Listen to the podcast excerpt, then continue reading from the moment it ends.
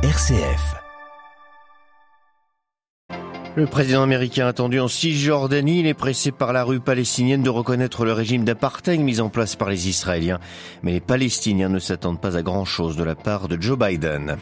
Une première rencontre qui en appelle d'autres, celle entre le président ivoirien Ouattara et ses deux prédécesseurs, avec l'espoir que ces entretiens permettront de maintenir la paix en Côte d'Ivoire. Crise politique en Italie, le chef du gouvernement a présenté sa démission au président de la République, qui l'a refusé, mais rien n'est réglé pour autant. L'inflation fait des ravages en Turquie. La municipalité d'Istanbul ouvre une cantine pour les plus pauvres qui ne peuvent plus s'acheter suffisamment à manger. Reportage dans ce journal. Demain, ce sera en France le 80e anniversaire de la rafle du Veldiv. Plus de 13 000 juifs furent arrêtés à Paris et sa banlieue.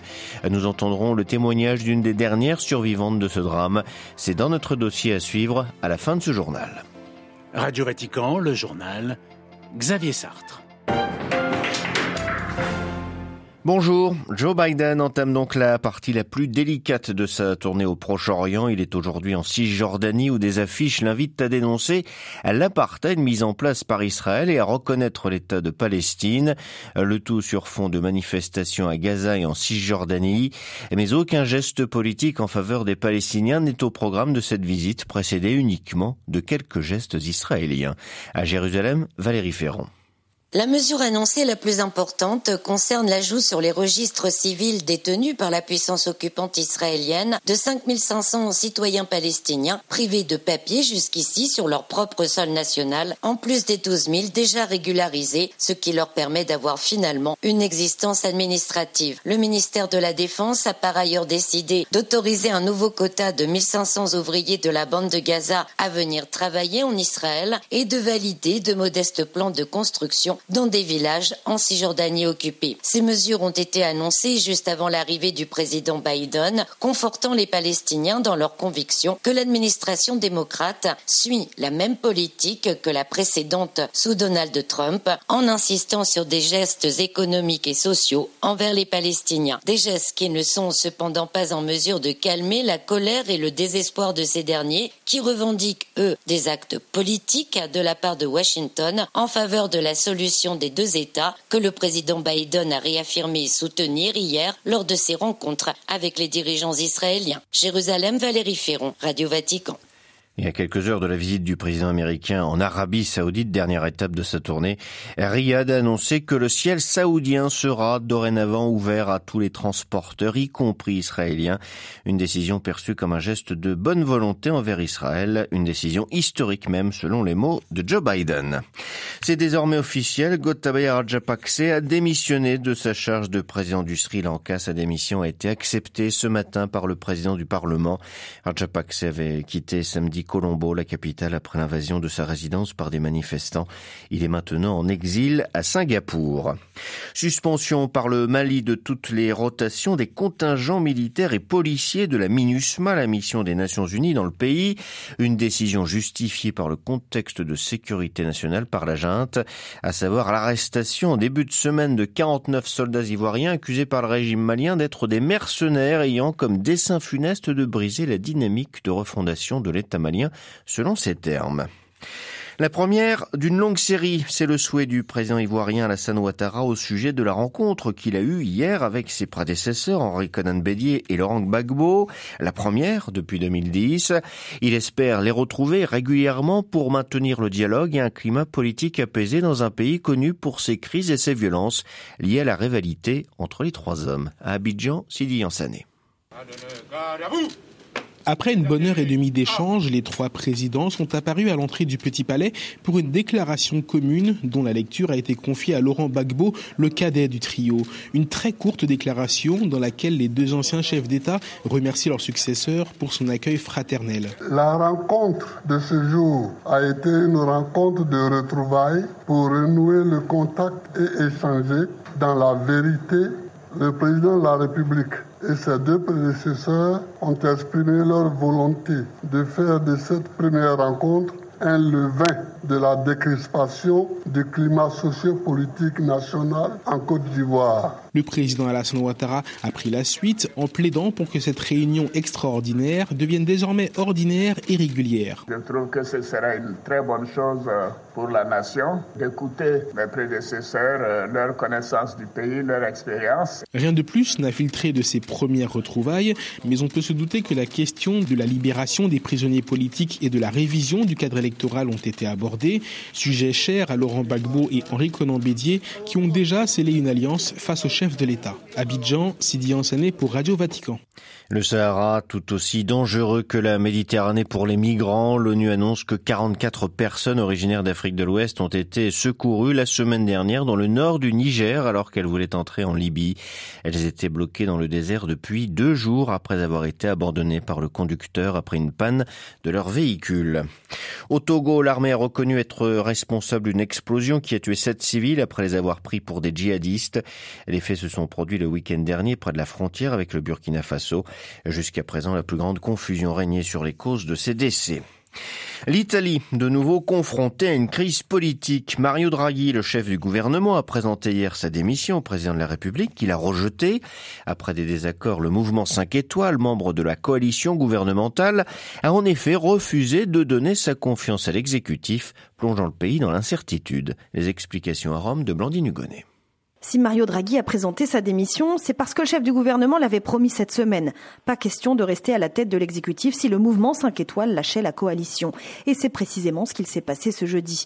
Les membres du parti anti-système mené par Giuseppe Conte ont boycotté un vote de confiance au Sénat, un vote au sujet d'un texte source de friction. Notamment, plaidant la cohérence, le mouvement a refusé de valider un projet de structure d'incinération de déchets dans la capitale italienne, contraire à leurs principes écologiques.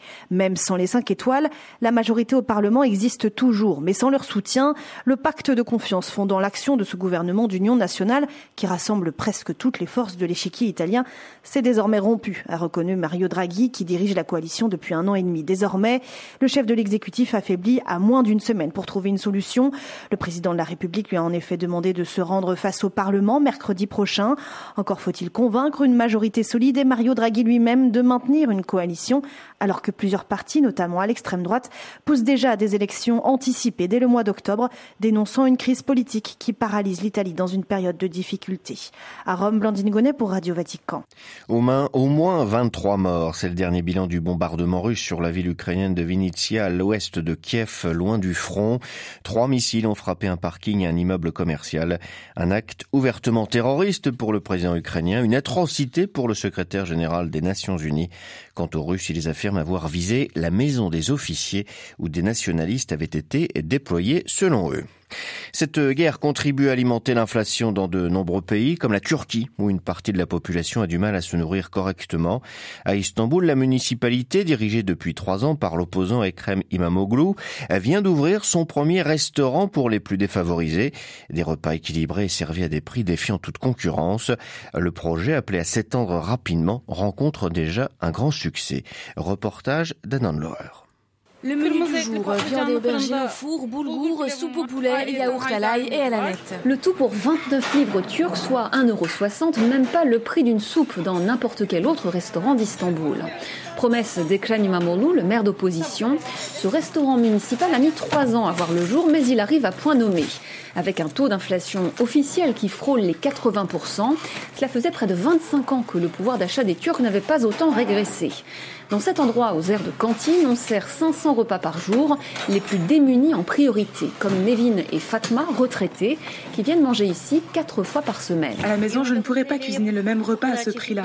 Les prix augmentent tous les jours, les étiquettes changent tous les jours. Avant, le boulgour, c'était le produit le moins cher. Aujourd'hui, c'est du luxe. Le restaurant n'emploie que des femmes. Dans un pays où moins du tiers de ces dernières travaillent. La mairie d'Istanbul prévoit d'en ouvrir une dizaine avant la fin de l'année. Murat Yazıcı, secrétaire général adjoint. On sait bien que l'inflation réelle est deux fois plus forte que le chiffre officiel. Nos administrés ont de plus en plus de mal à se nourrir sainement, et même à se nourrir tout court. Bien sûr, on ne prétend pas résoudre le problème de la pauvreté avec quelques restaurants. La mairie craint que le gouvernement ne tente d'empêcher son projet comme il l'a fait par le avec d'autres initiatives en faveur des plus pauvres. Alors que l'inflation attise le mécontentement, le président Erdogan voit d'un mauvais œil tout ce qui peut renforcer la popularité des maires d'opposition. À Istanbul, un pour Radio Vatican.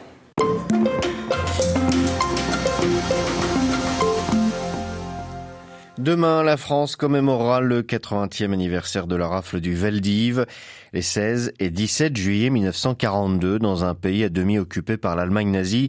Le gouvernement de Vichy accepte de livrer près de 13 000 juifs de Paris et de sa proche banlieue à la suite d'un accord avec les autorités allemandes.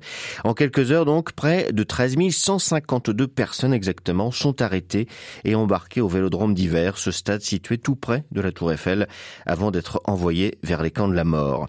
80 ans après cette tragédie qui a marqué à jamais l'histoire de France, les témoins se font de plus en plus rares. Dans la ville de Bergerac, en Dordogne, dans le sud-ouest, nous avons retrouvé Irène Sapir. Cette enseignante de 85 ans faisait partie des 4000 enfants juifs raflés le 16 juillet 1942 et envoyés donc au Vélodrome d'hiver. Elle a accepté de témoigner. Le Veldiv, je m'en souviens très bien. Je n'avais pas tout à fait cinq ans puisque ça s'est passé en juillet. Nous habitions un petit logement à Belleville, 11 rue du Sénégal exactement. Mon père, lui, dès 39, s'était engagé dans l'armée française. Les Allemands sont entrés dans Paris et il a été fait prisonnier et envoyé en Allemagne où il est resté pendant cinq ans. Ma mère s'est donc retrouvée seule à Paris avec moi. Il y a eu, vous le savez, le, statut des Juifs. Il a fallu aller se déclarer sans évidemment savoir les répercussions que ça allait avoir. Le 16 juillet, ma maman me réveille, m'habille, me dit de pas faire de bruit et on va dans le coin cuisine et chute, il faut se taire. Et peu de temps après, il y a des coups qui sont frappés à la porte. La porte s'ouvre et entre dans la pièce où nous habitions des policiers en civil qui demandent à ma mère de préparer quelques affaires et de les suivre. Ma mère était une militante communiste, elle était un peu rebelle à sa façon, n'a pas voulu se laisser euh, emmener, elle a résisté et les policiers ont été un petit peu sévères. Et moi, j'ai pris ma poupée, prête à partir, et nous nous retrouvons Veldiv. Aucun souvenir du transfert, probablement en bus, mais ça, rien. Vous arrivez donc dans cet endroit où sont enfermés avec vous plus de 13 000 autres personnes juives. Quel souvenir est-ce que vous gardez du vélodrome d'hiver ce 16 juillet 1942 Le bruit, la rumeur, les gémissements, les odeurs, tout ça, c'est resté présent. On était sur des gradins. Nous sommes là, installés. Pas de toilettes, la chaleur, évidemment. C'est en juillet. Et nous sommes restés deux jours. Ma mère apprend que les femmes de prisonniers ne doivent pas être arrêtées. Donc ma mère prouve par ses lettres qu'elle est femme de prisonnier et on est libéré. Nous avons pris le métro, bien sûr, c'était à Paris, et on devait être dans un sale état parce que les gens nous regardaient avec beaucoup de pitié et une femme pleurait même en nous voyant. Ça, c'est ma mère qui m'a raconté. Et pour vous, les événements ne sont pas encore terminés puisque vous allez être séparés de vos parents quelques mois plus tard. Après, ma mère se rend compte que la situation est très dangereuse. Elle trouve une famille à Nanterre qui veut bien m'accueillir.